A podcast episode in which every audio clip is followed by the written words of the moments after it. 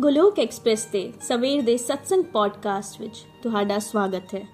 Golok express ਵਿੱਚ ਆਓ ਜੀ, ਦੁੱਖ ਦਰਦ ਭੁੱਲ ਜਾਓ ਜੀ ABCD ਦੀ ਭਗਤੀ ਵਿੱਚ ਲੀਨ ਹੋ ਕੇ ਹਰ ਰੋਜ਼ ਖੁਸ਼ੀਆਂ ਪਾਓ ਜੀ, ਹਰ ਰੋਜ਼ ਖੁਸ਼ੀਆਂ ਪਾਓ ਜੀ, ਹਰੀ ਹਰੀ ਬੋਲ।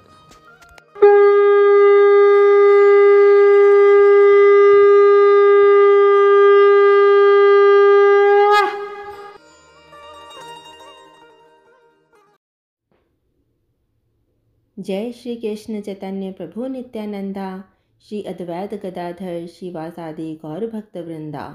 हरे कृष्णा हरे कृष्णा कृष्णा कृष्णा, हरे हरे हरे राम हरे राम राम राम, हरे हरे। ओम नमो भगवते वासुदेवाय, ओम नमो भगवते वासुदेवाय, ओम नमो भगवते वासुदेवाय।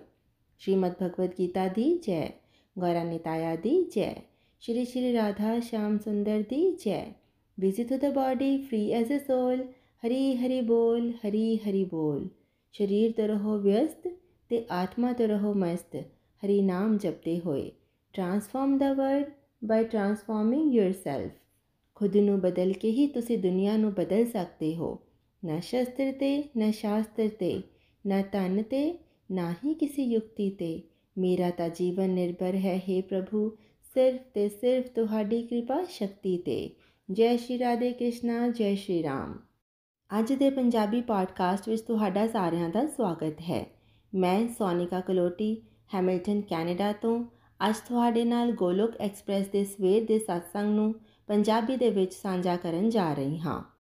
ਅੱਜ ਅਸੀਂ ਭਗਵਦ ਗੀਤਾ ਦੇ ਚੈਪਟਰ 10 ਦਾ ਅਧਿਐਨ ਕਰਾਂਗੇ। ਨikhil ji ਨੇ ਸਾਨੂੰ ਸਾਰਿਆਂ ਨੂੰ ਮਕਰ ਸੰਕ੍ਰਾਂਤੀ ਦੀ ਬਹੁਤ-ਬਹੁਤ ਵਧਾਈ ਦਿੰਦੇ ਹੋਏ ਅੱਜ ਦੇ satsang ਨੂੰ ਅੱਗੇ ਵਧਾਇਆ।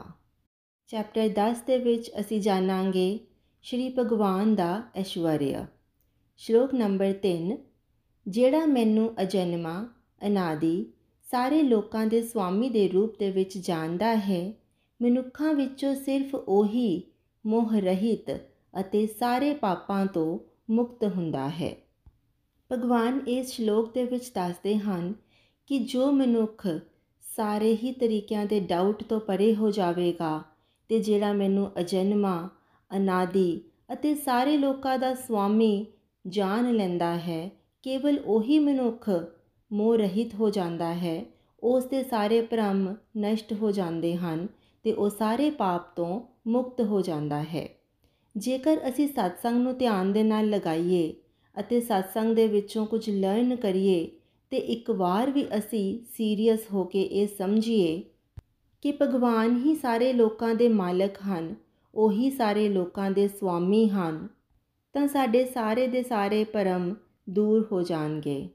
ਜੇ ਅਸੀਂ ਮਾਇਆਪਤੀ ਦੇ ਨਾਲ ਰਿਸ਼ਤਾ ਬਣਾਵਾਂਗੇ, ਤਾਂ ਹੀ ਅਸੀਂ ਮਾਇਆ ਤੋਂ ਦੂਰ ਹੋ ਸਕਦੇ ਹਾਂ। ਪਰ ਜੇ ਸਾਡੇ ਮਨ ਦੇ ਵਿੱਚ ਡਾਊਟ ਹੀ ਰਹੇਗਾ, ਫਿਰ ਅਸੀਂ ਮੋਹ ਅਤੇ ਪਾਪ ਤੋਂ ਮੁਕਤ ਨਹੀਂ ਹੋ ਸਕਦੇ। ਹੁਣ ਅਸੀਂ ਅੱਗੇ ਦੇ ਚਾਰ ਸ਼ਲੋਕ ਕਰਾਂਗੇ ਤੇ ਇਹ ਸ਼ਲੋਕ ਨੰਬਰ 8 9 10 ਤੇ 11 ਸ਼ਲੋਕਾਂ ਨੂੰ ਚਤੁਰ ਸ਼ਲੋਕੀ ਭਗਵਦ ਗੀਤਾ ਵੀ ਕਿਹਾ ਜਾਂਦਾ ਹੈ।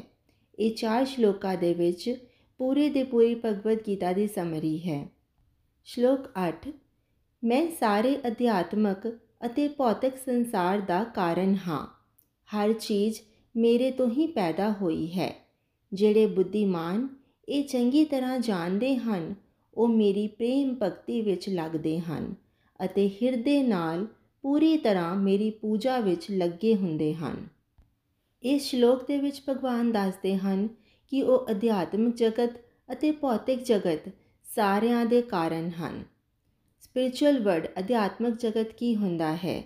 75% ਅਧਿਆਤਮਿਕ ਜਗਤ ਹੁੰਦਾ ਹੈ, ਜੋ ਕਿ ਪਰਮਾਨੈਂਟ ਹੁੰਦਾ ਹੈ, ਜਿਸ ਦਾ ਕਦੇ ਵੀ ਨਾਸ਼ ਨਹੀਂ ਹੁੰਦਾ। ਪਰਲੇ ਆਨ ਤੇ ਵੀ ਅਧਿਆਤਮ ਜਗਤ ਦਾ ਕਦੇ ਵੀ ਨਾਸ਼ ਨਹੀਂ ਹੁੰਦਾ। ਤੇ ਅਧਿਆਤਮਿਕ ਜਗਤ ਦੀ ਰਿਫਲੈਕਸ਼ਨ ਨੂੰ ਅਸੀਂ ਭੌਤਿਕ ਸੰਸਾਰ ਕਹਿ ਸਕਦੇ ਹਾਂ। ਇਸ ਨੂੰ ਅਸੀਂ ਸਪਿਰਚੁਅਲ ਵਰਲਡ ਦੀ ਜੇਲ ਵੀ ਕਹਿ ਸਕਦੇ ਹਾਂ। ਤੇ ਭੌਤਿਕ ਸੰਸਾਰ ਜਿਹੜਾ ਹੁੰਦਾ ਹੈ, ਉਹ ਟੈਂਪਰੇਰੀ ਵਰਡ ਹੁੰਦਾ ਹੈ ਜਿਸ ਨੂੰ ਅਸੀਂ ਦੁਖਾਲੇ ਵੀ ਕਹਿ ਸਕਦੇ ਹਾਂ। ਅਧਿਆਤਮ ਜਗਤ ਦੇ ਵਿੱਚ ਤਾਂ ਸਭ ਕੁਝ ਸੱਚ ਹੁੰਦਾ ਹੈ, ਪਰ ਭੌਤਿਕ ਜਗਤ ਦੇ ਵਿੱਚ ਸੱਚ ਨਹੀਂ ਹੁੰਦਾ, ਪਰ ਲੱਗਦਾ ਸੱਚ ਹੈ। ਜਿਵੇਂ ਕਿ ਮ੍ਰਿਗ ਤ੍ਰਿਸ਼ਨਾ ਦੀ ਤਰ੍ਹਾਂ ਜਿੱਦਾਂ ਲੱਗਦਾ ਤਾਂ ਹੈ ਕਿ ਪਾਣੀ ਹੈ, ਪਰ ਉਹ ਪਾਣੀ ਨਹੀਂ ਹੁੰਦਾ, ਸਿਰਫ ਚਮਕ ਹੀ ਹੁੰਦੀ ਹੈ। ਔਰ ਇਸੇ ਨੂੰ ਹੀ ਅਸੀਂ ਮਾਇਆ ਕਹਿੰਦੇ ਹਾਂ। ਤੇ ਭਗਵਾਨ ਕਹਿੰਦੇ ਹਨ ਕਿ ਚਾਹੇ ਅਧਿਆਤਮਕ ਜਗਤ ਹੋਵੇ ਤੇ ਚਾਹੇ ਭੌਤਿਕ ਜਗਤ ਹੋਵੇ, ਇਹਨਾਂ ਦੋਵਾਂ ਦਾ ਹੀ ਕਾਰਨ ਮੈਂ ਹਾਂ। ਤੇ ਭਗਵਾਨ ਕਹਿੰਦੇ ਹਨ ਕਿ ਹਰ ਚੀਜ਼ ਉਹਨਾਂ ਤੋਂ ਹੀ ਉਤਪੰਨ ਹੋਈ ਹੈ ਅਤੇ ਜਿਹੜੇ ਬੁੱਧੀਮਾਨ ਮਨੁੱਖ ਇਸ ਚੀਜ਼ ਨੂੰ ਚੰਗੀ ਤਰ੍ਹਾਂ ਸਮਝ ਜਾਂਦੇ ਹਨ ਕਿ ਅਧਿਆਤਮ ਜਗਤ ਅਤੇ ਭੌਤਿਕ ਜਗਤ ਦੋਵਾਂ ਦੇ ਹੀ ਮਾਲਕ ਖੁਦ ਭਗਵਾਨ ਹਨ। ਭਗਵਾਨ ਕਹਿੰਦੇ ਨੇ, ਉਹ ਮੇਰੀ ਪ੍ਰੇਮ ਭਗਤੀ ਦੇ ਵਿੱਚ ਲੱਗ ਜਾਂਦੇ ਹਨ ਤੇ ਉਹ ਪੂਰੀ ਤਰ੍ਹਾਂ ਮੇਰੀ ਪੂਜਾ ਕਰਦੇ ਹਨ।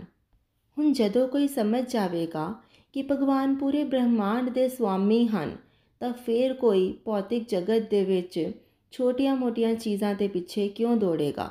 ਫਿਰ ਉਸ ਨੂੰ ਸਮਝ ਆਵੇਗਾ ਕਿ ਹੁਣ ਉਸ ਨੇ ਆਪਣਾ ਜੋ ਵੀ ਰਿਸ਼ਤਾ ਬਣਾਉਣਾ ਹੈ ਉਹ ਬ੍ਰਹਿਮੰਡ ਦੇ ਸੁਆਮੀ ਭਗਵਾਨ ਦੇ ਨਾਲ ਹੀ ਬਣਾਉਣਾ ਹੈ।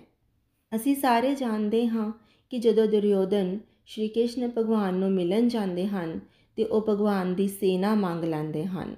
ਪਰ ਜਦੋਂ ਅਰਜੁਨ ਭਗਵਾਨ ਨੂੰ ਮਿਲਦੇ ਹਨ, ਤੇ ਉਹਨਾਂ ਨੇ ਭਗਵਾਨ ਦਾ ਸਾਥ ਹੀ ਮੰਗਿਆ।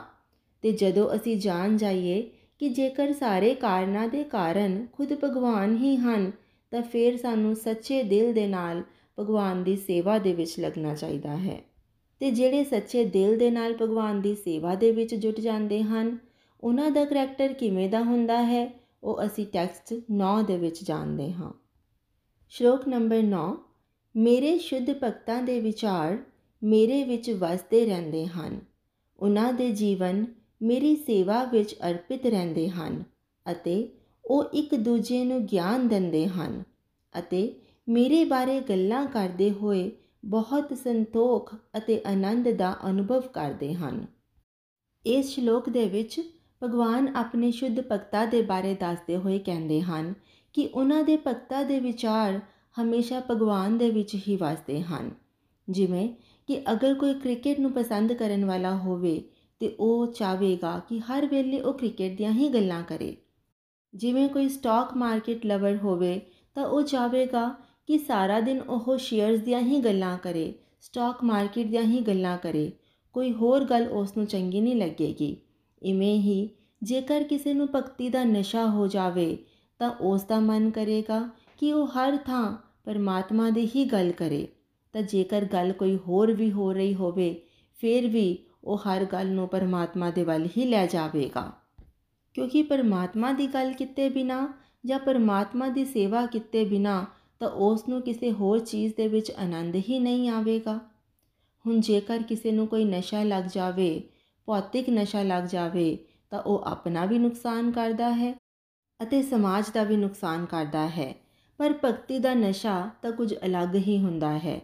ਭਗਤੀ ਦਾ ਨਸ਼ਾ ਹੋ ਜਾਵੇ ਤਾਂ ਪਰਮਾਤਮਾ ਤੋਂ ਬਿਨਾ, ਪਰਮਾਤਮਾ ਦੀ ਸੇਵਾ ਤੋਂ ਬਿਨਾ, ਪਰਮਾਤਮਾ ਦੀਆਂ ਗੱਲਾਂ ਕਰਨ ਤੋਂ ਬਿਨਾ ਹੋਰ ਕਿਸੇ ਵੀ ਚੀਜ਼ ਦੇ ਵਿੱਚ ਆਨੰਦ ਨਹੀਂ ਆਂਦਾ ਸ਼ਲੋਕ ਨੰਬਰ 10 ਜਿਹੜੇ ਪ੍ਰੇਮ ਨਾਲ ਮੇਰੀ ਸੇਵਾ ਕਰਨ ਵਿੱਚ ਲਗਾਤਾਰ ਲੱਗੇ ਰਹਿੰਦੇ ਹਨ, ਉਹਨਾਂ ਨੂੰ ਮੈਂ ਗਿਆਨ ਦਿੰਦਾ ਹਾਂ, ਜਿਸ ਨਾਲ ਉਹ ਮੇਰੇ ਤੱਕ ਆ ਸਕਦੇ ਹਨ। ਅਕਸਰ ਅਸੀਂ ਵੇਖਦੇ ਹਾਂ ਕਿ ਡਿਵੋਟਿਸ ਦੇ ਮਨ ਦੇ ਵਿੱਚ ਇਹ ਸਵਾਲ ਉੱਠਦਾ ਹੈ ਕਿ ਸਾਨੂੰ ਤਾਂ ਗਿਆਨ ਹੀ ਨਹੀਂ ਹੈ, ਸਾਨੂੰ ਤਾਂ ਪਤਾ ਹੀ ਨਹੀਂ ਹੈ ਕਿ ਪਰਮਾਤਮਾ ਤੱਕ ਪਹੁੰਚਣ ਦਾ ਰਸਤਾ ਕੀ ਹੈ, ਅਸੀਂ ਪਰਮਾਤਮਾ ਨੂੰ ਕਿੱਦਾਂ ਪਾਵਾਂਗੇ, ਕਿੱਦਾਂ ਪਹੁੰਚਾਂਗੇ ਉਹਨਾਂ ਦੇ ਕੋਲ। ਤਾਂ ਭਗਵਾਨ ਇਸ ਸ਼ਲੋਕ ਦੇ ਵਿੱਚ ਜਵਾਬ ਦਿੰਦੇ ਹਨ ਕਿ ਜੇਕਰ ਕੋਈ ਪ੍ਰੇਮ ਦੇ ਨਾਲ, ਪਿਆਰ ਦੇ ਨਾਲ ਮੇਰੀ ਸੇਵਾ ਕਰਨ ਨੂੰ ਆਪਣੀ ਜ਼ਿੰਦਗੀ ਦਾ ਲਕਸ਼ ਬਣਾ ਲੈਂਦਾ ਹੈ, ਲਗਾਤਾਰ ਮੇਰੀ ਸੇਵਾ ਕਰਨ ਵਿੱਚ ਰੁਝਿਆ ਰਹਿੰਦਾ ਹੈ, ਤਾਂ ਭਗਵਾਨ ਖੁਦ ਹੀ ਉਸ ਨੂੰ ਗਿਆਨ ਦਿੰਦੇ ਹਨ, ਖੁਦ ਹੀ ਉਸ ਨੂੰ ਆਪਣੇ ਤੱਕ ਪਹੁੰਚਣ ਦਾ ਰਸਤਾ ਦਿਖਾਉਂਦੇ ਹਨ। ਮਤਲਬ ਜੇਕਰ ਅਸੀਂ ਪਰਮਾਤਮਾ ਦੀ ਸੇਵਾ ਕਰੀਏ, ਫਿਰ ਸਾਨੂੰ ਕੋਈ ਫਿਕਰ ਕਰਨ ਦੀ ਗੱਲ ਨਹੀਂ ਹੈ ਕਿ ਅਸੀਂ ਪਰਮਾਤਮਾ ਤੱਕ ਕਿਵੇਂ ਪਹੁੰਚਾਂਗੇ। ਫਿਰ ਸਾਨੂੰ ਰਸਤਾ ਖੁਦ ਭਗਵਾਨ ਹੀ ਦਿਖਾਣਗੇ। ਜਿਵੇਂ ਕਿ ਨਵ ਸਾਧਕ ਨੂੰ ਲੱਗਦਾ ਹੈ ਕਿ ਮੈਨੂੰ ਇੱਕ ਦਿਨ ਦੇ ਵਿੱਚ ਮੈਂ ਭਗਤੀ ਕਰ ਲਈ ਹੈ, ਮੈਨੂੰ ਪਰਮਾਤਮਾ ਤੱਕ ਪਹੁੰਚਣ ਦਾ ਰਸਤਾ ਮਿਲ ਜਾਵੇ। ਕਈ ਵਾਰੀ ਲੋਕਾਂ ਦੇ ਕੋਲ ਸਬਰ ਨਹੀਂ ਹੁੰਦਾ, ਪਰ ਸਾਨੂੰ ਇਹ ਸਮਝਣਾ ਚਾਹੀਦਾ ਹੈ ਕਿ ਇਸ ਭੌਤਿਕ ਜਗਤ ਦੇ ਵਿੱਚ ਵੀ ਜੇਕਰ ਅਸੀਂ ਕੁਝ ਪਾਣਾ ਸੀ ਤੇ ਸਾਨੂੰ ਮਿਹਨਤ ਕਰਨੀ ਪਈ।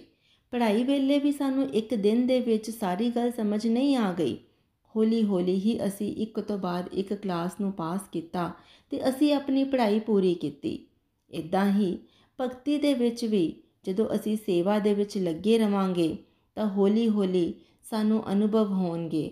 ਆਪਣੇ ਅਨੁਭਵਾਂ ਤੋਂ ਅਸੀਂ ਸਿੱਖਾਂਗੇ, ਫਿਰ ਅਸੀਂ ਪਰਮਾਤਮਾ ਨਾਲ ਪ੍ਰੇਮ ਕਰਾਂਗੇ, ਉਹਨਾਂ ਦੀ ਸੇਵਾ ਕਰਾਂਗੇ ਤੇ ਫਿਰ ਪਰਮਾਤਮਾ ਖੁਦ ਹੀ ਸਾਨੂੰ ਗਿਆਨ ਦੇਣਗੇ। ਸ਼ਲੋਕ ਨੰਬਰ 11 ਮੈਂ ਉਹਨਾਂ ਤੇ ਖਾਸ ਕਿਰਪਾ ਲਈ ਉਹਨਾਂ ਦੇ ਹਿਰਦੇ ਵਿੱਚ ਨਿਵਾਸ ਕਰਦੇ ਹੋਏ ਗਿਆਨ ਦੇ ਪ੍ਰਕਾਸ਼ ਵਾਲੇ ਦੀਵੇ ਰਾਹੀਂ ਅਗਿਆਨ ਤੋਂ ਪੈਦਾ ਹੋਏ ਹਨੇਰੇ ਨੂੰ ਦੂਰ ਕਰਦਾ ਹਾਂ।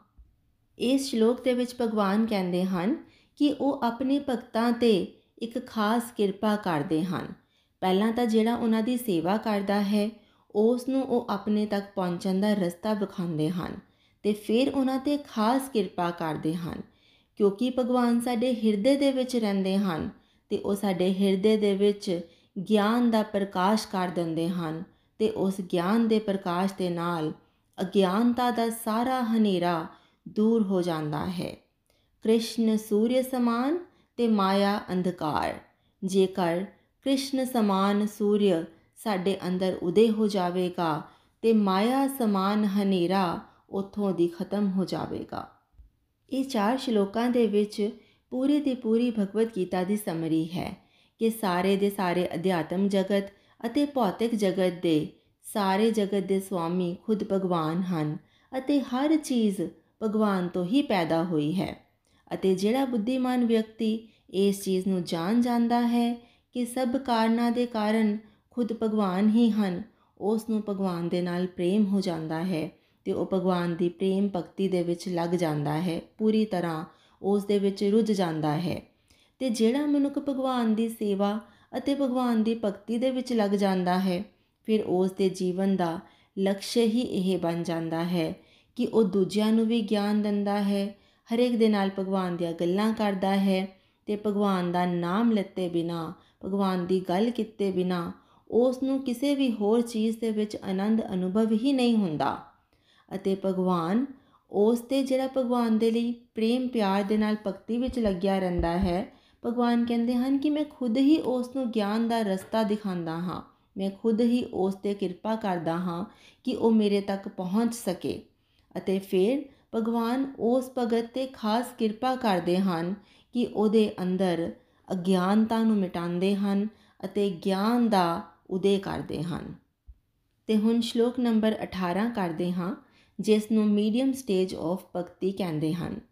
ਸ਼ਲੋਕ ਨੰਬਰ 18 हे ਜਨਾਰਦਨ, ਤੁਸੀਂ ਆਪਣੇ ਵੈਭਵ ਅਤੇ ਯੋਗ ਸ਼ਕਤੀ ਦਾ ਵਰਣਨ ਵਿਸਥਾਰ ਨਾਲ ਕਰੋ। ਮੈਂ ਤੁਹਾਡੇ ਬਾਰੇ ਸੁਣ ਕੇ ਕਦੇ ਤ੍ਰਿਪਤ ਨਹੀਂ ਹੁੰਦਾ, ਕਿਉਂਕਿ ਜਿੰਨਾ ਵੀ ਤੁਹਾਡੇ ਬਾਰੇ ਮੈਂ ਸੁਣਦਾ ਹਾਂ ਉਨਾ ਹੀ ਤੁਹਾਡੇ ਸ਼ਬਦ ਰੂਪੀ ਅੰਮ੍ਰਿਤ ਨੂੰ ਹੋਰ ਚਖਣਾ ਚਾਹੁੰਦਾ ਹਾਂ। ਇਹ ਸ਼ਲੋਕ ਅਰਜੁਨ ਨੇ ਸ਼੍ਰੀ ਭਗਵਾਨ ਨੂੰ ਕਿਹਾ ਕਿ ਭਗਵਾਨ, ਮੈਂ ਤੁਹਾਡੇ ਵੈਭਵ ਅਤੇ ਯੋਗ ਸ਼ਕਤੀ ਦਾ ਵਰਣਨ ਹੋਰ ਵਿਸਥਾਰ ਨਾਲ ਸੁਣਨਾ ਚਾਹੁੰਦਾ ਹਾਂ। ਮੈਂ ਤੁਹਾਡੇ ਬਾਰੇ ਸੁਣ ਕੇ ਕਦੇ ਵੀ ਤ੍ਰਿਪਤ ਨਹੀਂ ਹੁੰਦਾ, ਕਿਉਂਕਿ ਜਿੰਨਾ ਤੁਹਾਡੇ ਬਾਰੇ ਸੁਣਦਾ ਹਾਂ ਉਨਾ ਹੀ ਤੁਹਾਡੇ ਬਾਰੇ ਹੋਰ ਸੁਣਨਾ ਚਾਹੁੰਦਾ ਹਾਂ। ਹੁਣ ਉਹੀ ਕੁਰੂਕਸ਼ੇਤਰ ਦਾ ਮੈਦਾਨ ਹੈ, ਉਹੀ ਯੁੱਧ ਹੈ, ਸਭ ਕੁਝ ਉਹੀ ਹੈ, ਉਹੀ ਅਰਜੁਨ ਦੇ ਸਾਹਮਣੇ ਕੌਰਵ ਖੜੇ ਹਨ, ਪਰ ਇਸ ਟਾਈਮ ਤੇ ਅਰਜੁਨ ਨੂੰ ਕੁਝ ਯਾਦ ਨਹੀਂ। ਅਰਜੁਨ ਇਸ ਵੇਲੇ ਮੀਡੀਅਮ ਸਟੇਜ ਆਫ ਭਗਤੀ ਵਿੱਚ ਚਲੇ ਗਏ ਹਨ। ਕਿਉਂਕਿ ਚੈਪਟਰ 1 ਦੇ ਵਿੱਚ ਜਦੋਂ ਅਰਜੁਨ ਡਿਪਰੈਸ਼ਨ ਵਿੱਚ ਸੀ, ਜਦੋਂ ਅਰਜੁਨ ਆਪਣੇ ਸ਼ਸਤਰ ਛੱਡ ਦਿੰਦੇ ਹਨ ਤੇ ਕਹਿੰਦੇ ਹਨ ਕਿ ਉਹ ਯੁੱਧ ਨਹੀਂ ਕਰਨਾ ਚਾਹੁੰਦੇ ਅਤੇ ਜਦੋਂ ਚੈਪਟਰ 2 ਦੇ ਵਿੱਚ ਭਗਵਦ ਗੀਤਾ ਦਾ ਗਿਆਨ ਸ਼ੁਰੂ ਹੁੰਦਾ ਹੈ, ਜਿਸ ਤੋਂ ਪਹਿਲਾਂ 2.7 ਸ਼ਲੋਕ ਨੰਬਰ 7 ਦੇ ਵਿੱਚ ਅਰਜੁਨ ਭਗਵਾਨ ਦੀ ਸ਼ਰਨਾਗਤੀ ਲੈਂਦੇ ਹਨ, ਉੱਥੋਂ ਡਿਵੋਸ਼ਨ ਸ਼ੁਰੂ ਹੁੰਦੀ ਹੈ। ਇਸ ਕਰਕੇ ਚੈਪਟਰ 2 ਦੇ ਸ਼ਲੋਕ ਨੰਬਰ 7 ਨੂੰ ਪ੍ਰਾਇਮਰੀ ਸਟੇਜ ਆਫ ਡਿਵੋਸ਼ਨ ਕਿਹਾ ਜਾਂਦਾ ਹੈ ਪ੍ਰਾਇਮਰੀ ਸਟੇਜ ਆਫ ਭਗਤੀ। ਜਦੋਂ ਅਰਜੁਨ ਭਗਵਾਨ ਨੂੰ ਕਹਿੰਦੇ ਹਨ ਕਿ ਭਗਵਾਨ ਮੈਨੂੰ ਗਾਈਡੈਂਸ ਦਿਓ, ਤੁਸੀਂ ਮੇਰੇ ਗੁਰੂ ਹੋ, ਮੈਂ ਤੁਹਾਡਾ ਸ਼ਿਸ਼ਯ ਹਾਂ, ਮੈਨੂੰ ਦੱਸੋ ਕਿ ਮੈਨੂੰ ਕੀ ਕਰਨਾ ਚਾਹੀਦਾ ਹੈ ਤੇ ਕੀ ਨਹੀਂ ਕਰਨਾ ਚਾਹੀਦਾ, ਮੇਰੇ ਲਈ ਕੀ ਸਹੀ ਹੈ ਤੇ ਕੀ ਗਲਤ ਹੈ। ਉਸ ਤੋਂ ਬਾਅਦ ਮੀਡੀਅਮ ਸਟੇਜ ਆਫ ਭਗਤੀ ਦੇ ਵਿੱਚ ਹੁਣ ਅਰਜੁਨ ਨੂੰ ਕੁਝ ਯਾਦ ਨਹੀਂ ਬਸ ਉਹ ਭਗਵਾਨ ਦੇ ਬਾਰੇ, ਭਗਵਾਨ ਦੇ ਐਸ਼ਵਰਯ ਦੇ ਬਾਰੇ ਹੋਰ ਸੁਣਨਾ ਚਾਹੁੰਦੇ ਹਨ। ਅਰਜੁਨ ਭਗਵਾਨ ਦੇ ਭਗਤ ਹਨ। ਅਰਜੁਨ ਕੁਰੂਕਸ਼ੇਤਰ ਦੇ ਮੈਦਾਨ ਦੇ ਵਿੱਚ ਭਗਵਾਨ ਦੇ ਸ਼੍ਰੀ ਮੁਖ ਤੋਂ ਭਗਵਤ ਗੀਤਾ ਸੁਣ ਰਹੇ ਹਨ ਅਤੇ ਉਹਨਾਂ ਨੂੰ ਇਸ ਵੇਲੇ ਇੰਨਾ ਆਨੰਦ ਆ ਰਿਹਾ ਹੈ ਕਿ ਉਹ ਭਗਵਾਨ ਨੂੰ ਕਹਿ ਰਹੇ ਹਨ ਕਿ ਤੁਸੀਂ ਮੈਨੂੰ ਹੋਰ ਦੱਸੋ ਆਪਣੇ ਬਾਰੇ। ਮੈਂ ਇਸ ਅੰਮ੍ਰਿਤ ਨੂੰ ਹੋਰ ਚਖਣਾ ਚਾਹੁੰਦਾ ਹਾਂ। ਜਿਵੇਂ ਕਿ ਰੇਗਿਸਤਾਨ ਦੇ ਵਿੱਚ ਵੀ ਜੇਕਰ ਈਸ਼ਵਰ ਦਾ ਸਮਰਨ ਕੀਤਾ ਜਾਵੇ, ਤਾਂ ਉੱਥੇ ਵੀ ਆਨੰਦ ਹੀ ਮਿਲੂਗਾ। ਨਹੀਂ ਤਾਂ ਮ੍ਰਿਗ ਤ੍ਰਿਸ਼ਨਾ ਦੇ ਵਿੱਚ ਦੁੱਖ ਹੀ ਦੁੱਖ ਹੈ। ਸ਼ਲੋਕ ਨੰਬਰ 20 हे ਅਰਜੁਨ, ਮੈਂ ਸਾਰੇ ਜੀਵਾਂ ਦੇ ਹਿਰਦੇ ਵਿੱਚ ਸਥਿਤ ਪਰਮਾਤਮਾ ਹਾਂ। ਮੈਂ ਹੀ ਸਾਰੇ ਜੀਵਾਂ ਦਾ ਆਦਿ ਮਦ ਅਤੇ ਅੰਤ ਹਾਂ। ਸ਼ਲੋਕ ਨੰਬਰ 22 ਮੈਂ ਵੇਦਾਂ ਵਿੱਚ ਸਾਮਵੇਦ ਹਾਂ। ਦੇਵਤਿਆਂ ਵਿੱਚ ਸਵਰਗ ਦਾ ਰਾਜਾ ਇੰਦਰ ਹਾਂ। ਇੰਦਰੀਆਂ ਵਿੱਚ ਮਨ ਹਾਂ ਅਤੇ ਸਾਰੇ ਜੀਵਾਂ ਵਿੱਚ ਜੀਵਨ ਸ਼ਕਤੀ, ਚੇਤਨਾ ਹਾਂ। ਭਗਵਾਨ ਆਪਣੇ ਬਾਰੇ ਦੱਸਦੇ ਹੋਏ ਕਹਿੰਦੇ ਹਨ ਕਿ ਮੈਂ ਸਾਰੇ ਜੀਵਾਂ ਦੇ ਹਿਰਦੇ ਦੇ ਵਿੱਚ ਸਥਿਤ ਹਾਂ। ਭਗਵਾਨ ਕਹਿੰਦੇ ਹਨ ਕਿ ਉਹ ਸਾਰੇ ਜੀਵਾਂ ਦੇ ਆਦੀ, ਮੱਧ ਅਤੇ ਅੰਤ ਹਨ।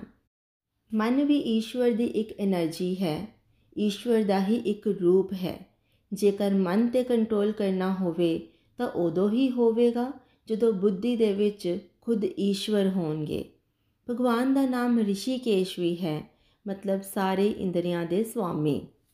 ਬੁੱਧੀ ਦੇ ਵਿੱਚ ਭਗਵਾਨ ਦਾ ਵਾਸ ਨਾ ਹੋਵੇ ਤਾਂ ਮਨ ਤੇ ਵੀ ਕੰਟਰੋਲ ਨਹੀਂ ਕੀਤਾ ਜਾ ਸਕਦਾ। ਇਸ ਕਰਕੇ ਜੇ ਹਰੀ ਨਾਮ ਕੀਤਾ ਜਾਏ, ਭਗਤੀ ਕੀਤੀ ਜਾਏ, ਕੁਝ ਸਪਿਰਚੁਅਲ ਐਕਟੀਵਿਟੀਜ਼ ਕੀਤੀਆਂ ਜਾਣ, ਤਾਂ ਹੀ ਹੌਲੀ-ਹੌਲੀ ਮਨ ਤੇ ਕੰਟਰੋਲ ਕੀਤਾ ਜਾ ਸਕਦਾ ਹੈ। ਦੇਵਤਾਵਾਂ ਦੇ ਵਿੱਚ ਜੋ ਸਵਰਗ ਦੇ ਰਾਜਾ ਇੰਦਰ ਹਨ, ਉਹ ਵੀ ਭਗਵਾਨ ਦਾ ਹੀ ਇੱਕ ਰੂਪ ਹਨ। ਤੇ ਭਗਵਾਨ ਕਹਿੰਦੇ ਹਨ ਕਿ ਸਾਰੇ ਜੀਵਾਂ ਦੇ ਵਿੱਚ ਜੋ ਜੀਵਨ ਸ਼ਕਤੀ ਹੈ, ਜਿਸ ਨੂੰ ਅਸੀਂ ਚੇਤਨਾ ਕਹਿੰਦੇ ਹਾਂ, ਜਿਸ ਨੂੰ ਅਸੀਂ ਕੌਨਸ਼ੀਅਸਨੈਸ ਕਹਿੰਦੇ ਹਾਂ, ਉਹ ਵੀ ਖੁਦ ਭਗਵਾਨ ਹੀ ਹਨ ਕਿ ਸਾਡੇ ਅੰਦਰ ਜਿਹੜੀ ਸ਼ਕਤੀ ਜਿਸ ਨਾਲ ਅਸੀਂ ਸੋਚ ਵਿਚਾਰ ਕਰਦੇ ਹਾਂ, ਜਿਸ ਨਾਲ ਅਸੀਂ ਸੁਣ ਪਾ ਰਹੇ ਹਾਂ, ਜਿਸ ਨਾਲ ਇਹ ਸਰੀਰ ਚੱਲਦਾ ਹੈ ਉਸ ਚੇਤਨਾ ਸ਼ਕਤੀ ਦੇ ਬਾਰੇ ਭਗਵਾਨ ਕਹਿੰਦੇ ਹਨ ਕਿ ਉਹ ਮੇਰੀ ਹੀ ਪ੍ਰੈਜ਼ੈਂਸ ਹੈ, ਉਹ ਭਗਵਾਨ ਦਾ ਹੀ ਇੱਕ ਰੂਪ ਹੈ। ਸ਼ਲੋਕ ਨੰਬਰ 38 ਅਰਾਜਕਤਾ ਨੂੰ ਦਬਾਉਣ, ਸਜ਼ਾ ਦੇਣ ਵਾਲੇ ਸਾਰੇ ਸਾਧਨਾ ਵਿੱਚੋਂ ਮੈਂ ਦੰਡ ਹਾਂ ਅਤੇ ਜਿਹੜੇ ਜਿੱਤ ਦੇ ਚਾਹਵਾਨ ਹਨ, ਉਹਨਾਂ ਦੀ ਮੈਂ ਨੈਤਿਕਤਾ ਹਾਂ। ਰਹੱਸਿਆਂ ਵਿੱਚੋਂ ਮੈਂ ਚੁੱਪੀ ਮੌਨ ਹਾਂ ਅਤੇ ਬੁੱਧੀਮਾਨਾਂ ਵਿੱਚੋਂ ਮੈਂ ਗਿਆਨ ਹਾਂ। ਭਗਵਾਨ ਕਹਿੰਦੇ ਹਨ ਕਿ ਜਦੋਂ ਅਧਰਮ ਬਹੁਤ ਵੱਧ ਜਾਂਦਾ ਹੈ ਤੇ ਜਦੋਂ ਸਜ਼ਾ ਮਿਲਦੀ ਹੈ, ਉਹ ਸਜ਼ਾ ਵੀ ਭਗਵਾਨ ਦਾ ਹੀ ਇੱਕ ਰੂਪ ਹੈ।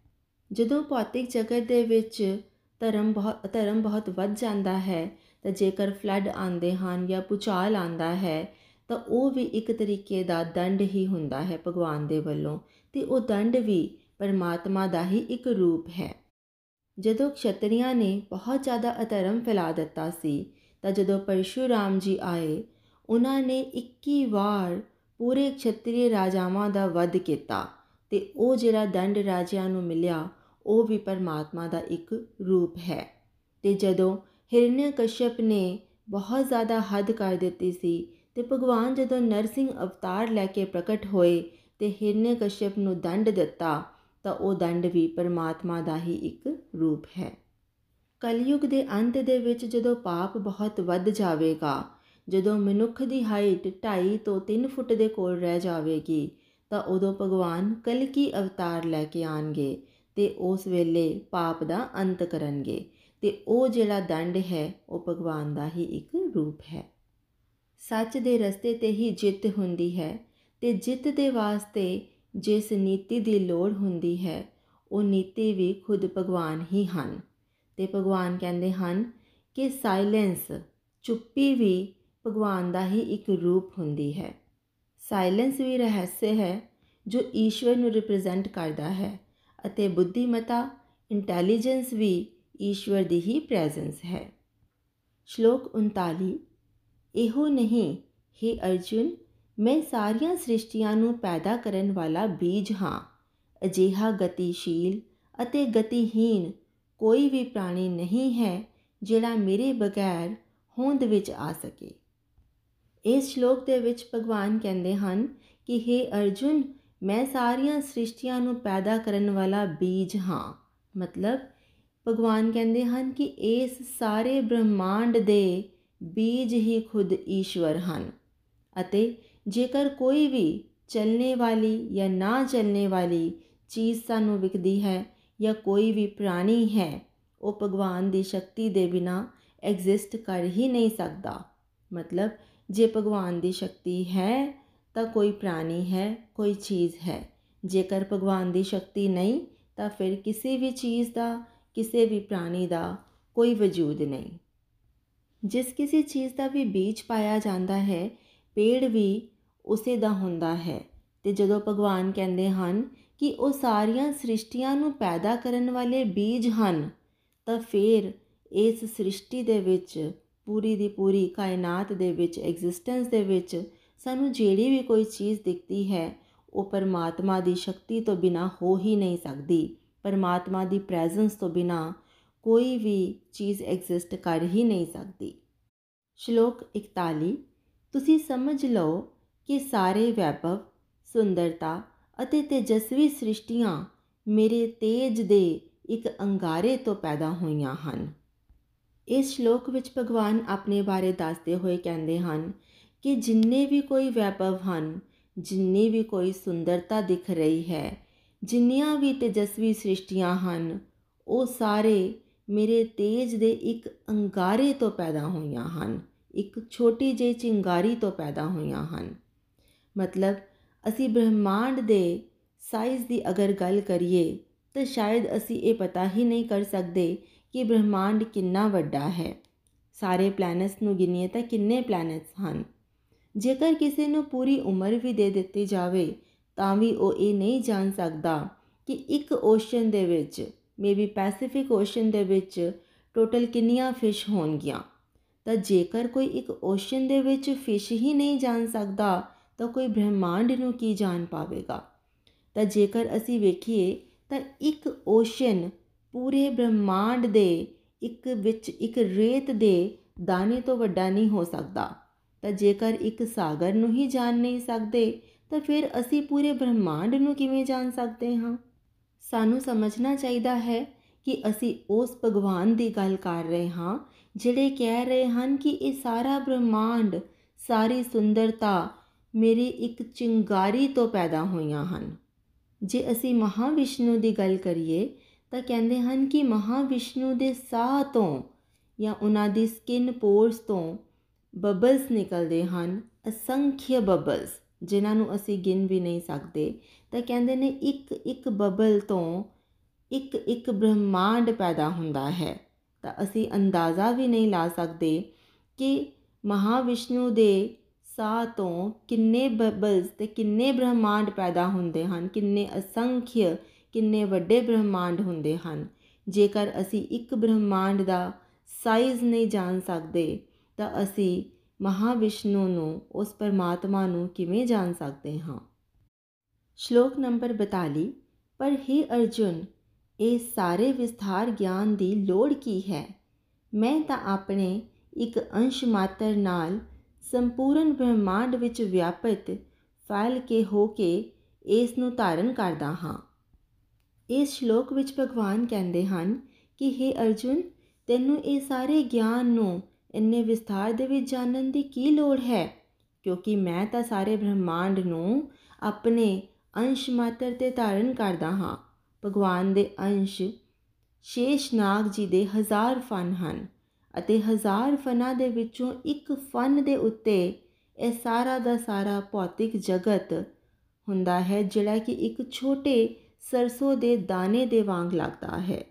ਮਤਲਬ ਸ਼ੇਸ਼ਨਾਗ ਜੀ, ਆਪਣੇ ਹਜ਼ਾਰ ਫਨਾਂ ਚੋਂ ਵੀ ਇੱਕ ਫਨ ਤੇ ਇਸ ਪੂਰੇ ਦੇ ਪੂਰੇ ਭੌਤਿਕ ਜਗਤ ਨੂੰ ਧਾਰਨ ਕਰਦੇ ਹਨ ਤੇ ਉਹ ਵੀ ਇੰਨਾ ਛੋਟਾ ਲੱਗਦਾ ਹੈ ਜਿਵੇਂ ਇੱਕ ਛੋਟਾ ਜਿਹਾ ਸਰਸੋਂ ਦਾ ਦਾਣਾ ਹੋਵੇ।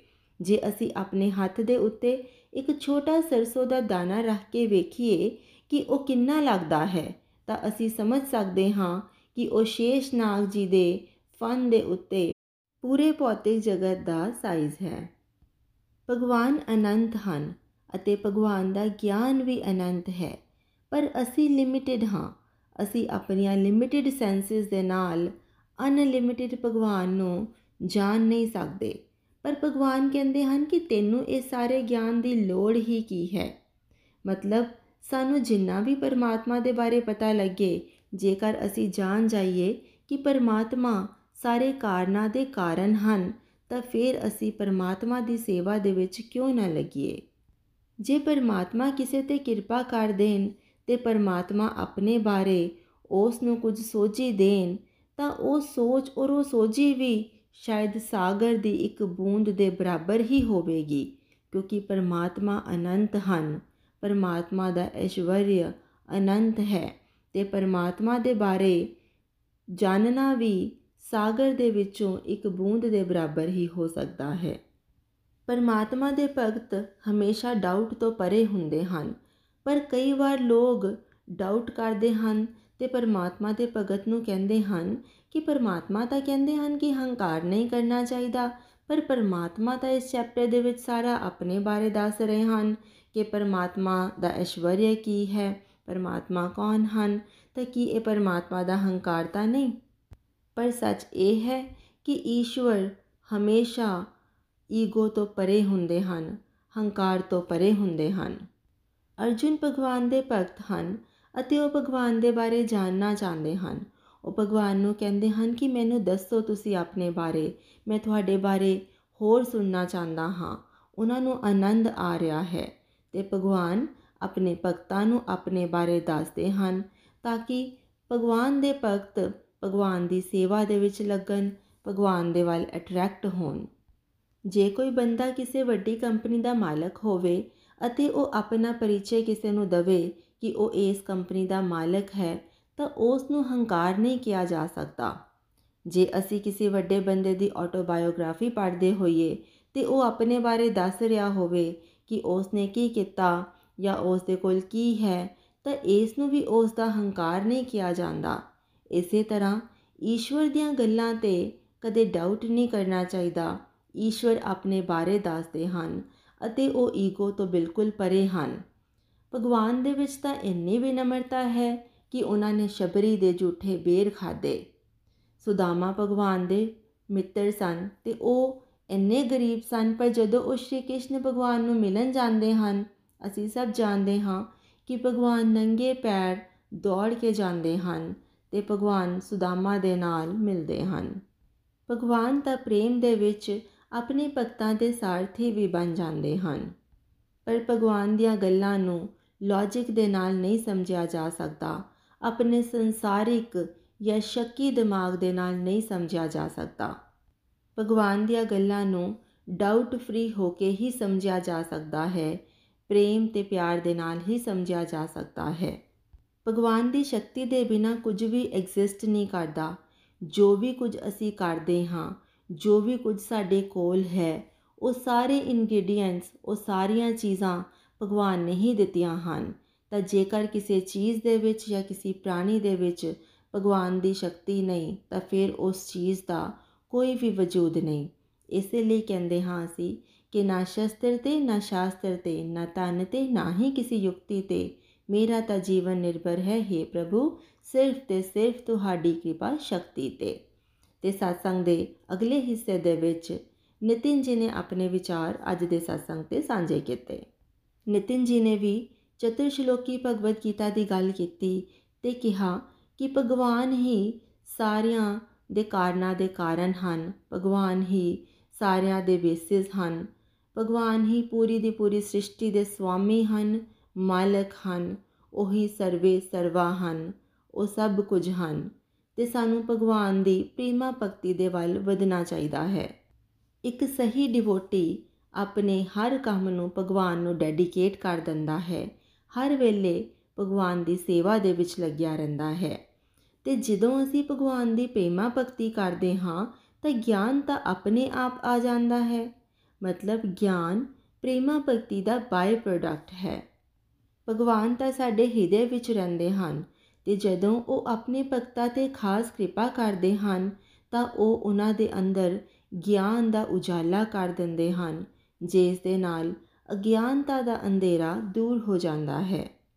ਭਗਵਾਨ ਸਾਡੇ ਹਿਰਦੇ ਵਿੱਚ ਸਥਿਤ ਹਨ। ਉਹ ਸਾਰੇ ਜੀਵਾਂ ਦੇ ਆਦੀ, ਮੱਧ ਅਤੇ ਅੰਤ ਹਨ।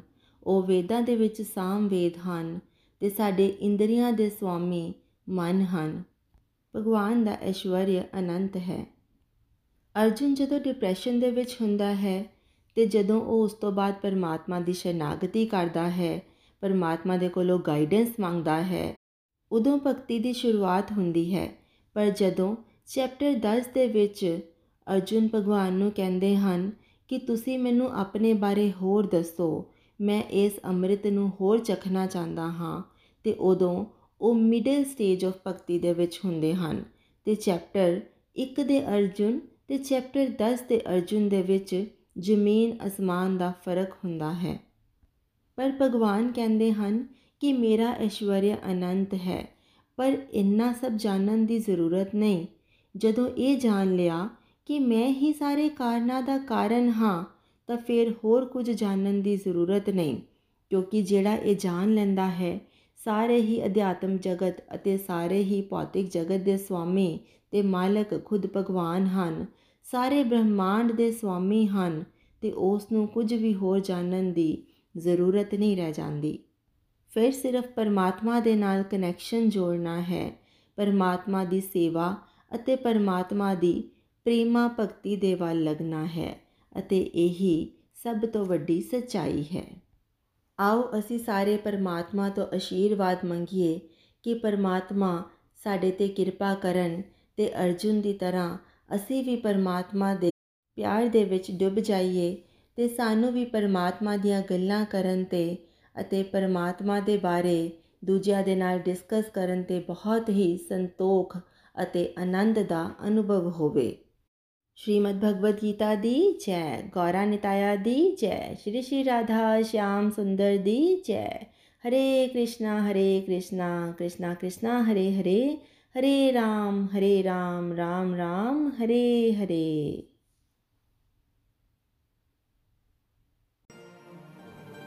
ਗੋਲੋਕ ਐਕਸਪ੍ਰੈਸ ਦੇ ਨਾਲ ਜੁੜਨ ਲਈ ਤੁਸੀਂ ਸਾਡੇ ਈਮੇਲ ਐਡਰੈਸ info@golokexpress.org ਦੇ ਰਾਹੀਂ ਸੰਪਰਕ ਕਰ ਸਕਦੇ ਹੋ ਜਾਂ ਸਾਡੇ WhatsApp ਜਾਂ Telegram ਨੰਬਰ 7010268221 ਨਾਲ ਵੀ ਜੁੜ ਸਕਦੇ ਹੋ। ਤੁਸੀਂ ਸਾਡੇ ਨਾਲ ਫੇਸਬੁੱਕ ਪੇਜ ਜਾਂ YouTube ਚੈਨਲ ਦੇ ਰਾਹੀਂ ਵੀ ਜੁੜ ਸਕਦੇ ਹੋ। ਹਰੀ ਹਰੀ ਬੋਲ।